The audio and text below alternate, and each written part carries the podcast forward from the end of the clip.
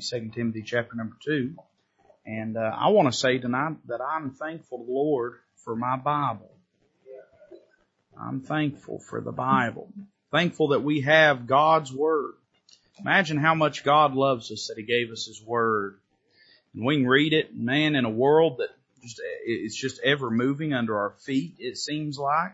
The only thing that is uh, worse than today will be tomorrow, it feels like sometimes. Uh, I'm glad to know that the Bible never changes. Glad to know God's Word never changes. God never changes. And uh, we can count on Him. And I'm just thankful tonight for the Bible. Second Timothy chapter number two tonight. And I'd like to begin reading in verse number one. We'll read down to verse number five. Second Timothy chapter two, verse number one. Uh, the Holy Ghost says, Thou therefore, my son, be strong in the grace that is in Christ Jesus and the things that thou hast heard of me among many witnesses, the same commit thou to faithful men, who shall be able to teach others also. Thou therefore endure hardness as a good soldier of Jesus Christ. No man that warreth entangleth himself with the affairs of this life, that he may please him who hath chosen him to be a soldier. And if a man also strive for masteries, yet is he not crowned, except he strive lawfully. Let's pray together. Father, we love you tonight. What a blessing to be in your house. Pray that you'd be with those that are sick, Lord. Give them strength, give them health, raise them up. Lord, I want to thank you for those that are here tonight. I praise you for their presence, their faithfulness. Lord, I thank you for those that are in the parking lot tonight. That, uh, they've made an effort even when it's not easy and they're here tonight meeting with us. And I just pray that you take your word, that you use it in our hearts and lives, minister to us, give us peace tonight. But Lord, I pray also that you would do the the hard work of, uh, of digging into our life, dealing with us after your will and according to your word that we might be made more into the image of Christ. And we'll be sure to thank you for what's accomplished. Lord, we love you and we ask it in Jesus' name. Amen.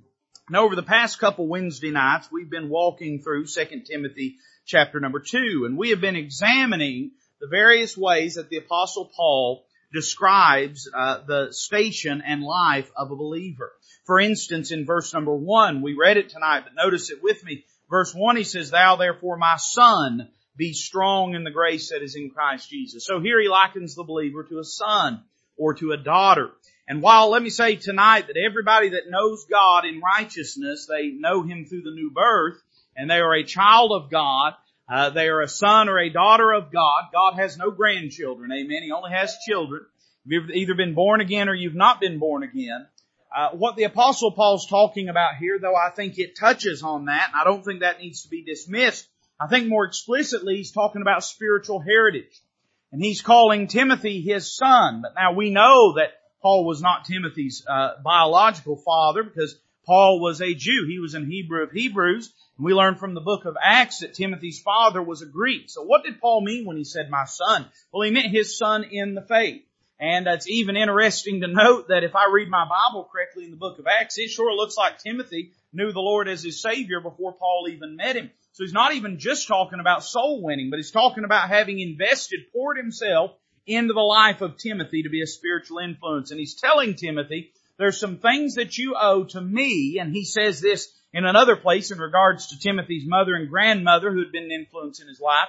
He's saying you have a spiritual heritage that you have a responsibility to. Let me say tonight, I've got a spiritual heritage that I have a responsibility to. Now I was raised in a Christian home and I praise the Lord for it, but even if you weren't raised in a Christian home, somewhere along the line, a child of God took an interest in you, poured themselves into your life, prayed for you, shared the gospel with you, and the Holy Ghost used that to save you by God's grace. Don't think for one moment that you can just walk away from that. Man, that's a debt that we owe for the rest of our lives. So he describes the believer as a son. Verse 3, he says, Thou therefore endure hardness as a good soldier of Jesus Christ. And so he likens the believer to someone enlisted in the military, a soldier uh, that has been called to a life of uh, training and privation and and uh, military effort. And certainly, we looked, uh, you know, a couple weeks ago at how that reminds us of the believer and what the believer uh, experiences in their walk with Jesus Christ. There is spiritual warfare. It exists. It's going on around us all the time. Uh, we don't see it only because we are not watching, because we are not looking. Peter said that we ought to be sober and vigilant.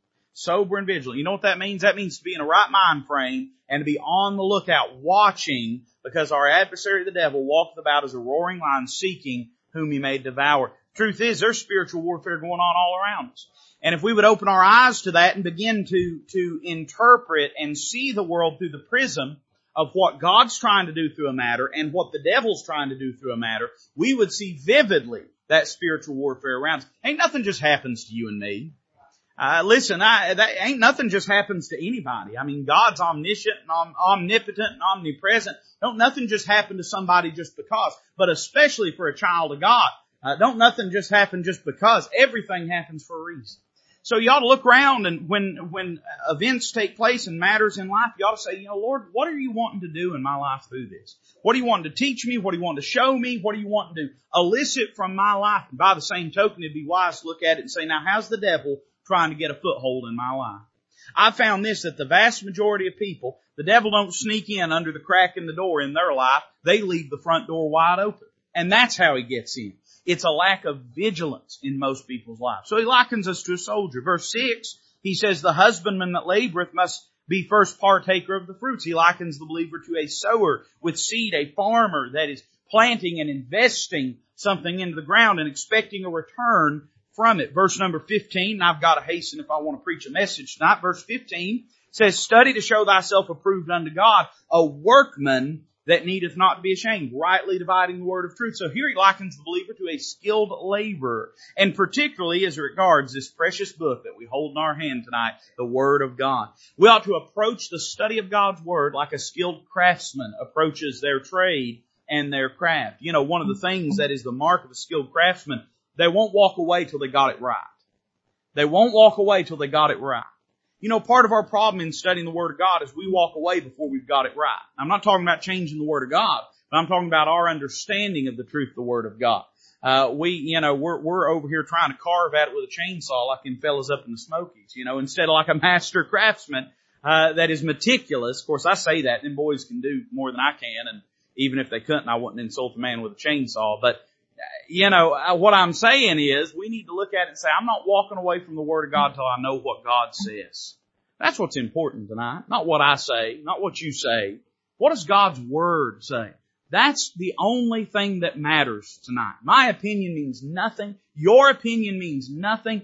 God's Word means everything.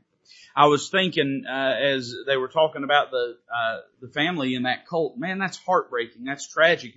And uh, you know that people have called independent Baptists, you know, cultish before.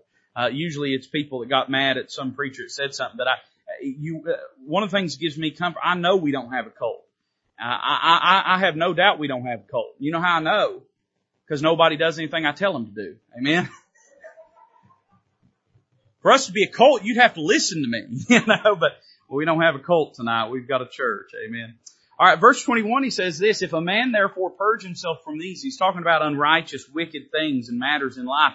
He says, he shall be a vessel unto honor, sanctified and meet for the master's use, and prepared unto every good work. Here he describes the believer as a sanctified vessel.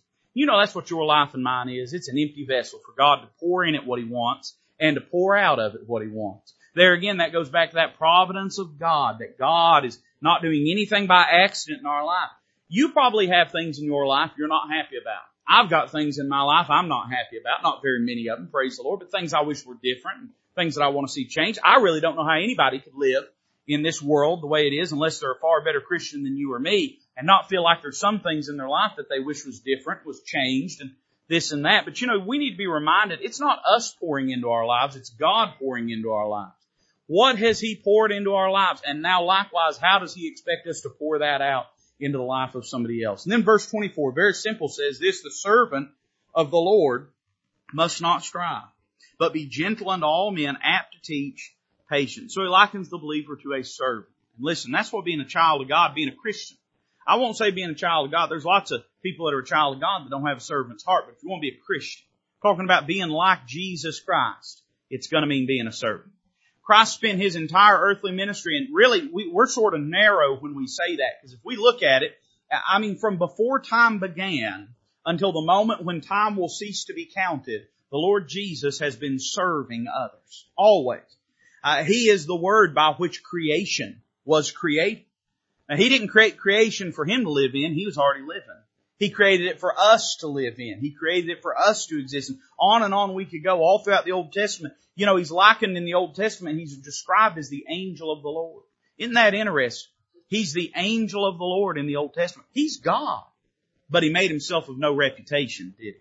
And that's not true just when he became flesh, but it was even true in the Old Testament. He made himself of no reputation. He put himself in the place of a servant did the bidding of his heavenly father. Now, if you and I are going to look like Jesus, we're going to look like servants. That's what it's going, we're not going to look like superstars.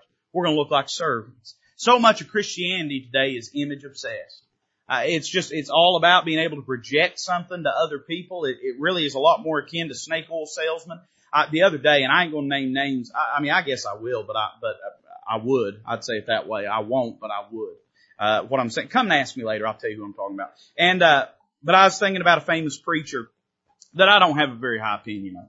And, um, who, who's, who's real well known, evangelist, pastor, and all over the place. And I had a dream the other, and this guy, he's real greasy. He's real slimy. And I had a dream the other night. This is weird now. I had a dream that this guy ran a Christian carnival. I had a dream about that. And you know what I found in my dream? I actually kind of liked the guy. You know why? Because he was admitting he was a snake oil salesman. And so I was okay with that in my dream. I, I went to the Christian Carnival, Fred, and enjoyed myself in the dream. And I thought, I like this guy a lot better. If he quit pretending to be a, an old time man of God and just go ahead and admit he's running a carnival, I'd be fine with him. Amen. We'd be best friends. But, and yeah, it's exactly right. It's exactly right. But no, listen, I, in a day of, of celebrity Christianity, image obsessed, bunch of superstars. You know what the local church needs? It needs servants. You know what the cause of Christ needs? It needs servants. You know what pulpits need? needs servants. That's what it needs. We're going to be like Jesus Christ. We're going to be a servant. But now what about our message tonight? There's a verse we skipped over as we moved through this early on. We read it in the, in the reading of the text, but I want you to notice it with me. One verse, very simple, and I want to give you a few thoughts and we'll be done tonight. Verse number five, the Word of God says this, If a man also strive for masteries. Yet is he not crowned except he strive lawfully. Here, the believer is likened not to a son, a soldier, a sower, a skilled laborer, a sanctified vessel, or a servant, but rather he is likened unto a sprinter.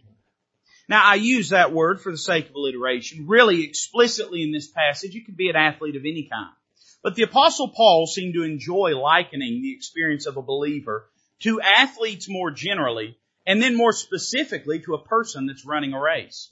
When the apostle Paul, under inspiration of the Holy Ghost, penned this down, it was during uh, some of the glory years of, of Rome and uh, during a time when the Olympic Games uh, were at some of their height and, uh, you know, all sorts of, of, uh, you know, public spectacles of, of athletes and athletics was, was a prominent thing. And it would almost appear as though Paul was somebody that wishes he was more active than he was. As he got older, his health failed him but probably as a young man, he seems to have enjoyed, if not participating, at least observing some of these contests and, and, you know, uh, competitions himself because he, he would very often liken the life of a believer uh, to running a race or to performing in some sort of athletic competition.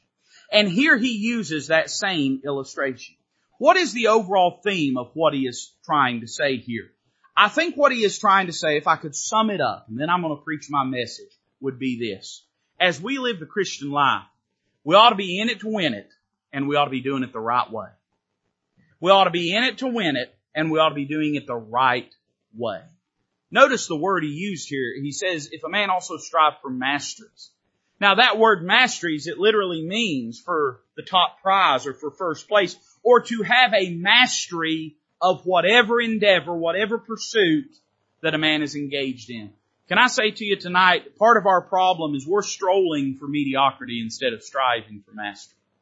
We're just sort of milling our way through the Christian life and allowing life to happen to us instead of actively seeking to make our life count for Jesus Christ. He says we ought to strive for masteries, but then he says this, a man can strive for masteries, but it will not mean anything unless he strives lawfully. So here he's talking about reaching a place of high honor and praise, reaching the very pinnacle of what our capability is, but he's talking about doing it in a way that is lawful, doing it in the right way. So what can we learn from this verse? Well, I want you to notice three things that we find here. Number one, I want you to think with me about the race that our life is. This again is not the only place. In 1 Corinthians, Paul likens the Christian life to a race. And if you believe like I did that the apostle Paul penned the book of Hebrews, then uh, likewise in the book of Hebrews chapter 12, he likens the Christian life to a race. But what exactly is it about life, or the Christian life particularly, that is like a race? What was it that made, and I understand the Holy Ghost inspired this, but he didn't do it in opposition to Paul's mind and intellect and personality. He did it in harmony with those things. So what was it that drew Paul's attention to the idea of a race and it reminded him of the Christian life? There's probably a lot of things, but there's three things that jumped out to me. Number one, the fact that a race, and this is true of any athletic competition, but a race in particular, it involves a set duration. In other words, with a race, there's a beginning line and there's an ending line. But whatever it may be, in another place, Paul likens the Christian experience to boxing, to uh, the old timey word was pugilism. I think I like the word boxing a little better. But a person wrestling or fighting or something to that effect. And in that case, it's not a finish line and an end line, but it is a start time and an end time. But whatever it is, whatever, and it might be a short sprint or it might be a long marathon, but any competition, it involves a beginning point and an end point. You know that's true for your life and mine. The Bible says in the book of Job, chapter 7, verse 1, Is there not an appointed time to man upon earth? Are not his days also like the days of an hireling? I want to read that again. We need to hear that. I'm not preaching on sickness and viruses and anything like that tonight, but I just think we need to read it again and be reminded that there is an appointed time to man upon earth. Uh, God knows when we was born. God knows when we're going to die. Uh, now that don't mean we should be dumb. It doesn't mean we should be cavalier. It doesn't mean we shouldn't be cautious, but we also shouldn't have to run around skittish and scared half to death all the time because God's in control of this thing and He has appointed a time uh, when we're to die. Is there not an appointed time to man upon earth? Are not His days also like the days of an hireling? Later on in the book of Job, verse 14, Job says this famous passage, says, uh, man that is born of a woman is of few days and full of trouble. He cometh forth like a flower and is cut down. He fleeth also as a shadow and continueth not. Down in verse number five, he says, seeing his days are determined, the number of his months are with thee. Thou hast appointed his bounds that he cannot pass. And I don't have this in my notes, but I want to read to you in the book of uh, Psalms chapter number 90. Uh, the Bible says, if I can find it down through here, I may have to move on before I can. It says in verse number four, for a thousand years in thy sight are but as yesterday when it is past and as a watch in the night, thou carriest them away as with a flood. There is a sleep in the morning. They are like grass which groweth up in the morning it flourisheth and groweth up in the evening it is cut down and withereth. For we are consumed by thine anger and by thy wrath are we troubled. It says down in verse number nine, for all our days are passed away in thy wrath. We spend our years as a tale that is told. The days of our years are three score years and ten, and if by reason of strength they be fourscore years, yet is their strength labor and sorrow, for it is soon cut off and we fly away. You say, preacher, what are you getting at tonight? I'm saying this, there's a beginning to our life, there's an end to our life, and what's going to matter is what we do in the interval. That's what's going to matter. The psalmist says this in verse number 12 of that same chapter. He says, so because of this, because we, we've been born and we're going to die and we only have so much time in this life, he says, so teach us to number our days that we may apply our hearts unto wisdom. The truth is, as James says, your life and mine is like a vapor. It's here for a moment, then it passeth away. We're very keenly aware of the notion of death right now. It's talked about relentlessly. Can't figure out why society's so gloomy. You know, all we see when we turn on the TV is how many folks has died. wonder, wonder why everybody's depressed nowadays, you know? Uh, the truth is people have always died and there's people dying now and every, every one of them is tragic. And I don't mean to minimize it, but I'm saying this has been the way of all flesh ever since Adam ate of the fruit in the garden. That we have a beginning time and we have an end time. And in some ways it probably helps us that it presses onto our consciousness the reality of this, because here's the truth. You and I are not going to live in this flesh forever. We've only got so much time. So the question is, what are we going to do with what are we going to do with it? One of the most profound things I ever heard a man say is Jesus is coming soon, so we better get busy. I know that seems simplistic. I know that seems elementary. But how few of us really grab hold of those words and tether them to our soul. Jesus is coming soon. Death, if Jesus doesn't come first, death will take us. And what we do in this life is the only opportunity we have to live for Jesus Christ. So a race involves a set duration. That probably reminded him a little bit of the Christian life. But then I thought about this. A, a race, at least a good race, always involves a strong opposition.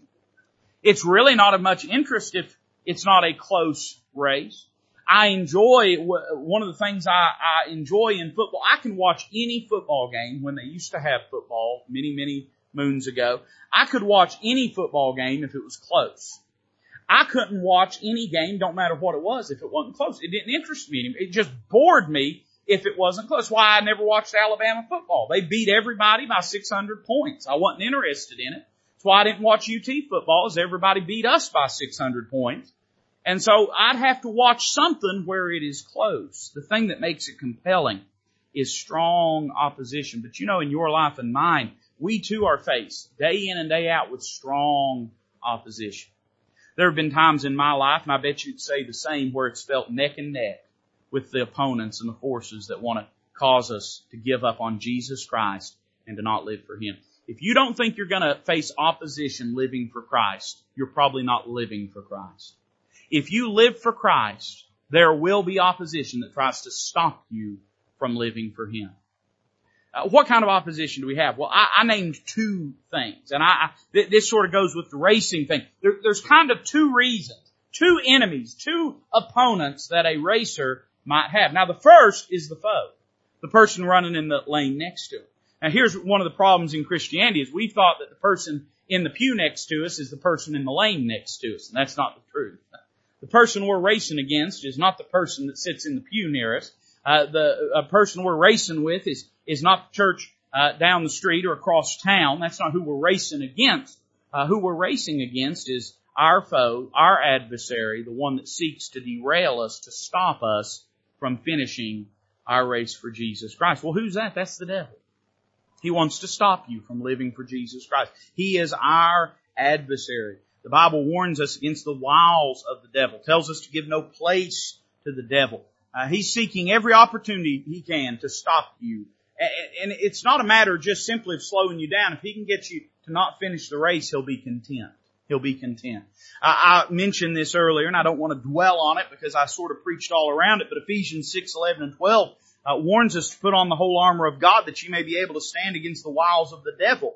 For we wrestle not against flesh and blood, but against principalities, against powers, against the rulers of the darkness of this world, against spiritual wickedness in high places. Don't be naive. The devil wants to stop you from living for him. He's not going to let you come to church without opposition. He's not going to let you pray without opposition. He's not going to let you study your Bible with opposition. He's not going to let you lead your family without opposition. He's not going to let you go to work and have testimony without opposition. He will try to stop you. Now, he doesn't have the wherewithal to do it unless we give him the wherewithal. So often we allow him to. So there's the foe. A person's racing, one of the ways he could lose that race is somebody could run past him, run through the ribbon before he does. But here's how I'd lose the race. It wouldn't be somebody would outrun me. It'd be I'd trip and fall on my face before I ever got about six feet. and I thought to myself, you know, a runner's worst enemy can be the person in the lane next to him, but sometimes it can be his own self. If he's not running with his feet under control and with focus, it can be himself. And you know, that's true of the Christian life as well. Uh, one of our greatest enemies is, of course, our foe, the devil, but the other is, is us. It's the flesh. And you know, it's interesting. Paul actually zeroed in on this thought when he talked in another place about a, a race. He says in 1 Corinthians chapter 9 verse 24, Know ye not that they which run in a race run all, but one receiveth the prize. So run that ye may obtain. And every man that striveth for the mastery is temperate in all things. Now what does it mean to be temperate? It means to have yourself, your inhibitions and, or your, your ambitions and your desires and your impulses and your lusts, having those tempered, under control. Years ago, whenever uh, the prohibition was going on, they had what they called the temperance movement. What it was was just, it was against alcohol. It was saying that people needed to be temperate, not participate in, in alcohol, and that's called a biblical position. Somebody say amen there, but but they called it the temperance movement. Well, he says, be temperate in all things. Have control over yourself in all things. He said, now they do it to obtain a corruptible crown, but we an incorruptible. I therefore so run, not as uncertain. So fight I, not as one that beateth the air, but I keep under my body and bring it unto subjection, lest that by any means when I preach to others, I myself should be a castaway. Paul said, you know, it is a danger that someone else would come and derail my walk with Christ, but he said one of the greatest dangers I have is that I derail it myself. And how many people's lives have been wrecked because they've allowed themselves to get in their own way and have allowed them fle- their own flesh to prevent them from being able to do more for the Lord Jesus Christ. Can I tell you this? The Bible says that God's given us all things that pertain unto life and godliness. You and I have everything we need to live for Christ. If we don't live for Christ, it's not because someone won't let us. It's because we have chosen not to. Wherever we're at in our spiritual development, and this is true for me, and it, I promise you, it grieves me. It, it ought to grieve you for your own sake and for your own self to realize that whatever, wherever we're at in our spiritual development, we're there because that's where we want to be. It's where we want to be. We have as much of God as we want. No more, no less. God said, draw nigh unto me and I'll draw nigh unto you. However close we are to Him, we're there because that's where we want to be. So it involves a strong opposition. But then I thought about this. If you're going to run a race, and this is why I don't do it, it involves a strenuous exertion. It's not easy. I don't run as a general rule. I'd run if I was chased, maybe, depending on how well armed I was or how small the person was chasing me. But I don't have a lot of interest in running. I've never understood people that run as a hobby. My, my opinion, you run when you've done something wrong. That's what the Bible says. The wicked flee when no man pursueth. The righteous are as bold as a lion. And I just figure it's a good testimony to not run. Amen. Uh, I'm not a runner, uh, as you, as you can tell. Uh, but you know, in a race, whatever it might be, uh, one of the reasons, in fact, that people get involved with, and you'll see people driving around. You, if, if you're like me and you're lazy and fat, you probably didn't know until someone told you. But you'll see, you'll see cars with these stickers on them that'll say like 26.3. You ever seen those? Like 26 dot period decimal point whatever. 26.3. 12.4. You ever seen those on the back of a car before? Do you know what they are? There's a reason most of you don't know what they are. Because those are marathon distances and they give out those stickers when a person has passed, uh, you know, has ran a certain length of marathons. Why, why there ain't none on your car or mine? And I saw one the other day. It said 0.0. I thought that's the one I need to get. I don't know. That, that probably comes free in a bag of Doritos or something. I don't know, but, um, but you know, they do that because it's a great badge of accomplishment that a person has gone the distance. And people that have trained and have spent their time, they want to, they want to show how much work they put into it. You know, if a race is to be won, it's going to involve strenuous exertion. I thought about what Paul says in Hebrews 12, 1 through 4. He says, Wherefore, seeing we also are compassed about with so great a cloud of witnesses, let us lay aside every weight and the sin which does so easily beset us. Let us run with patience the race that is set before us, looking unto Jesus, the author and finisher of our faith who for the joy that was set before him endured the cross, despising the shame, and is set down at the right hand of the throne of God. Now listen to this next phrase. For consider him that endured such contradiction of sinners against himself, lest ye be wearied and faint in your minds. Ye have not yet resisted unto blood, striving against sin. What he's saying is this, that it's gonna, it's gonna take some effort to run this race the Lord Jesus, He was the author and the finisher of our faith. He ran the race before we ran the race. And what He's doing is saying, now look to Him and all the exertion, all of the effort that it, He invested into running that race. And what it ought to do is cause us to count ourselves fortunate and blessed that we've not had to go through what he went through. But Paul's saying all that to say, listen, this thing of it being difficult to live the Christian life, that's not a bug, that's a feature. That's part of the Christian experience. We talked about this last week when we talked about being a soldier. Being a soldier doesn't just involve hardship, it's pretty much all hardship. That's what being a soldier is. And in the same way, if you and I are to live for Jesus Christ, we need to understand it's going to involve difficulty. There's going to be times we're going to have to get up and go when we don't feel like going. There's going to be times when we're going to have to give when we don't think that we've got it. There's going to be times when we're going to have to stand up and witness when we don't think we've got the words and we don't think we've got the boldness. There's going to be times when we have to love people when we don't think they deserve being loved and whenever we don't think we have the wherewithal to love them. I'm saying this thing of Christianity is meant to run in opposition to our flesh. It's not a problem. It's the natural pattern and course of it. So here I see the race. Now the rest of my sermon ain't going to be that long, so don't get discouraged. I told you I was going to give you three thoughts. That was the first one, but it was the longest one. So we see the race here. If a man also strive for masteries, we ought to be trying to win this thing. And what I mean by that is giving our best for Jesus Christ. But then we see the reward. It says, yet is he not crowned except he strive lawfully. And that implies that if he does strive lawfully, he is crowned. Nowhere does it say he has to come in first to be crowned. It merely says he has to strive and that he has to strive lawfully.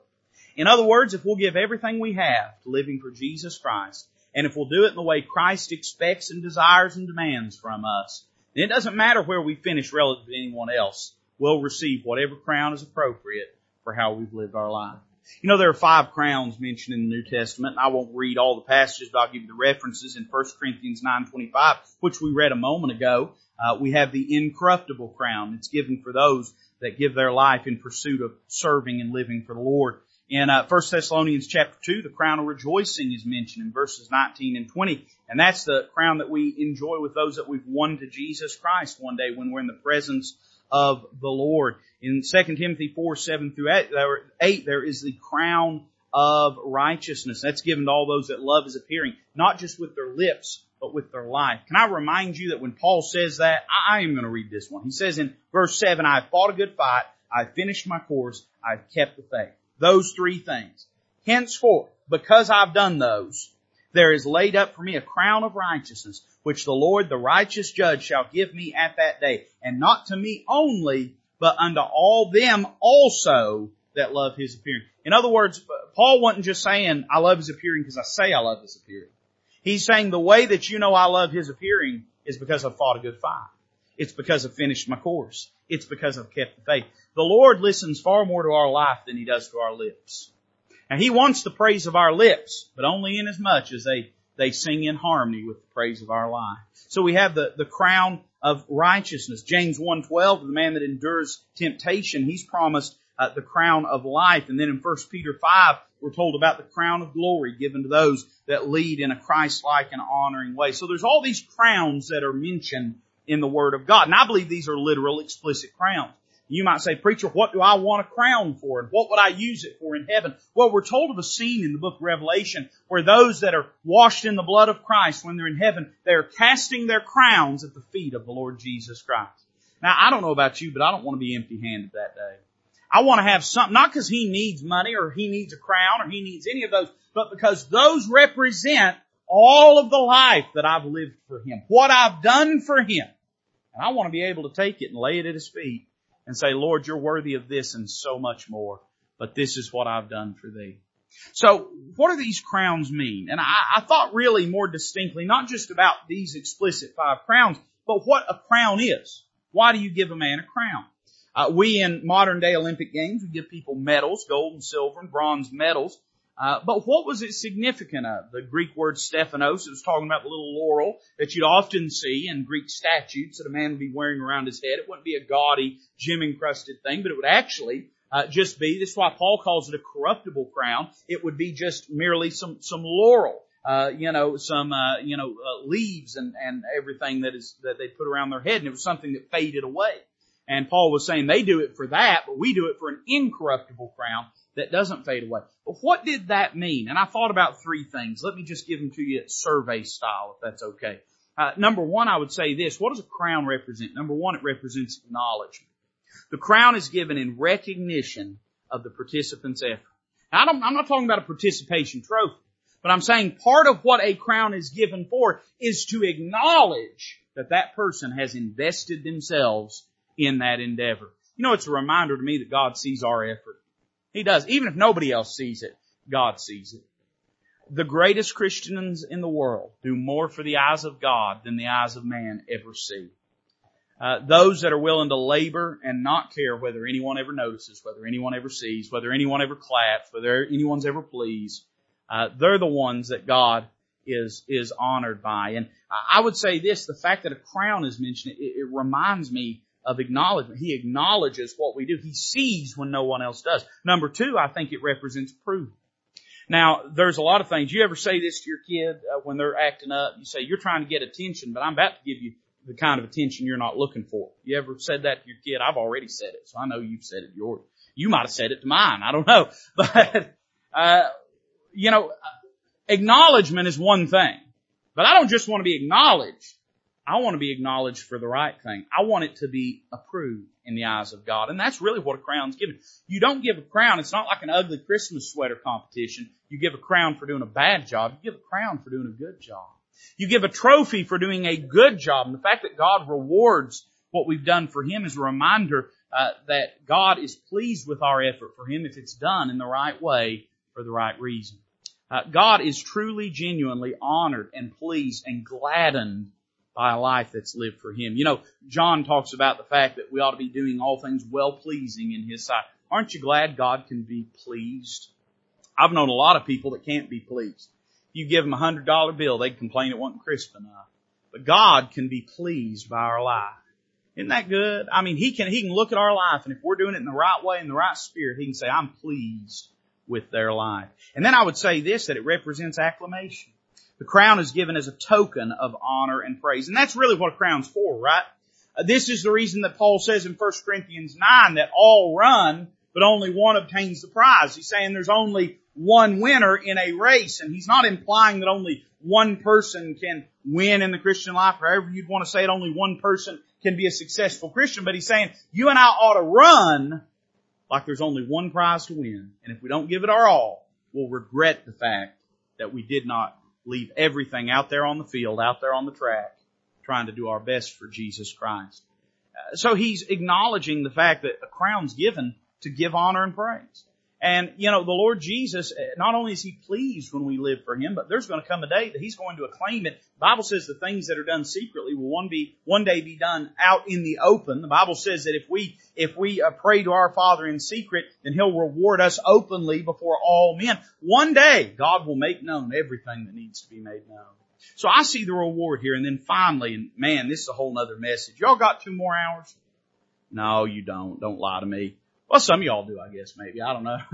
but, uh, I see here the race and I, I see the, the, the reward, uh, that's given to it. But then I want you to notice the regulations. Notice the last phrase. He says accept. Accept. He's putting down some, some conditions here. Uh, some, some things that are required. He, he says accept, he strive lawfully. Now, Paul doesn't go into great detail about what that means. He is giving this to, although he is younger than Paul, he's a seasoned man of God by the time that Paul's writing to Timothy, and he knows what, that Timothy knows what he means when he says this. When he says lawfully, he's saying in accordance with the commands of his word. Can I say this, that what we do for Jesus Christ matters, but how we do what we do for Jesus Christ matters too. This is at the core of the breakdown in philosophy of so much of modern Christianity it, it, it's, it's rude, pragmatic materialism. Try to pack people in pews, doesn't matter what it takes to get them there. Now, listen, don't misunderstand me. I'd love to see every pew in this building filled. I really would. It'd be a wonderful thing. And I, and I'm proud of who we got tonight. I'm not, I ain't poor mouthing. If you're out in the parking lot, you ought to see it in here. There's 2,000 people in this room. So I, I'm not, I, I'm pleased. Don't take it as me complaining, but I'm saying this tonight. Listen, uh, it wouldn't, it wouldn't satisfy me, but more importantly, it wouldn't satisfy God if we got people in these pews but had to give up everything Christ-like about our church to do it. Wouldn't be worth it. Wouldn't be worth it. It's not just that we strive, you see, we gotta strive lawfully. You know why? Because His opinion matters more than anyone else's opinion. So Paul says you gotta follow the rules in the race, in the competition. And I just jotted down these three thoughts very quickly. I thought about these rules, these regulations. What I'm talking about tonight is the Word of God. And I'm reminded that in a race, the rules that are given, they are defined. They are not abstract. They are defined. There are certain regulations that are set down and they, they're given with exactitude because the people running the race want folks to know where they stand and what is required. Can I say this tonight? God didn't give us His Word because He is bored and wanted to meddle in our lives. He gave us His Word because He wants us to know what to do. And they're defined. It's exact. It's not abstract. God's Word, listen, it lays out distinctly what God expects out of us. So I thought about the fact that they're defined. Number two, I thought about the fact that they're deliberate. They're purposeful. The statutes of God's Word, they're not flippant or casual or meaningless. They're meant for our good and for God's glory. The rules that are given in a race, for instance, are given for a number of reasons. One, to keep the racers safe. Number two, to make a fair race so that winning means something. We live in a society today where they give out trophies for everything, so winning doesn't mean anything anymore. But the rules are there so that winning means something, so that it is, it is firm, so that it is, it is meaningful and purposeful. And you know, it, when we abstract and relative, whatever, relativize, there's your good Bushism, when we take all the meaning from God's Word, what do we have left? When all of it is just a relative, abstract, live how you want, when you want, the way you want, why even have a Bible in the first place? Why would God even give us His Word if it was given for our interpretation and for our pleasure instead of for our good and His glory? In other words, we ought to take the Word of God literally we ought to rightly divide it dispensationally, but we ought to take it literally and we ought to recognize that it's given for a purpose. And then I would say this, the, the statutes are demanded. The regulations that are given, they are demanded. If a person doesn't follow the rules, it disqualifies them. You know what that means?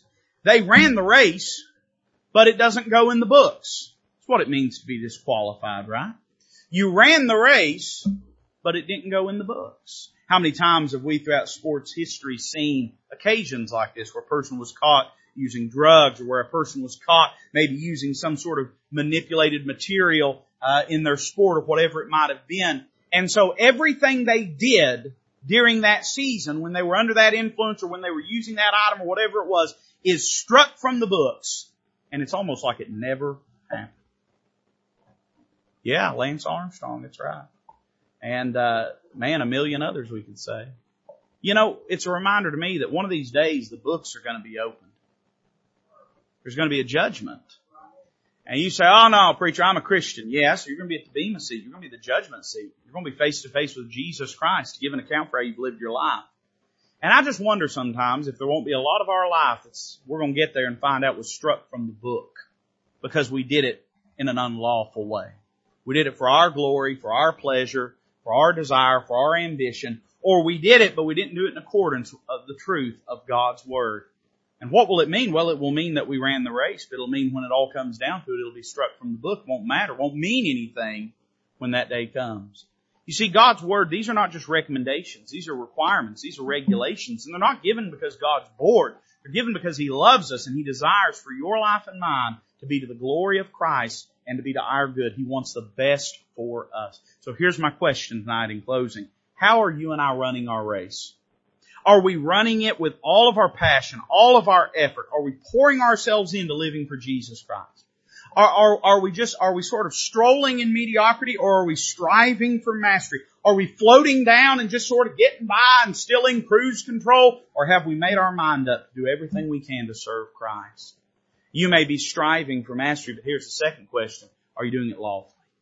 Are you living your life in accordance with the truth of God's Word? You can put forth all the effort in the world, but if you're not doing it God's way, it's meaningless. You think God's honored by the Jehovah's Witnesses? You think He's honored by the Mormons? You think He's honored by, you know, the, the, the Muslims that are, I mean, you want to talk about passion, you want to talk about fervor. They have passion, they have fervor. Man, they're running a race, but they're not running God's race. So I'm asking you tonight, are you striving lawful? Are you living your life with all of your heart in accordance with God's Word? Let's bow together tonight as a musician comes to play, and I want to give you an opportunity to deal with the Lord. He may have spoken to your heart tonight, and I, I trust that He did. And if He did, the best thing you could do is go ahead and just meet Him down at this altar and talk with Him. He wouldn't speak to you for no reason. God never does anything for no reason. So if He dealt with you about a matter in your life, don't give the devil another day of victory in that thing go ahead and put it before the Lord. Open your heart to Him. Speak with Him. Talk with Him. Lay it before Him and let that matter be dealt with in the grace of God. Father, bless this invitation. May it glorify your Son. We ask it in Jesus' name.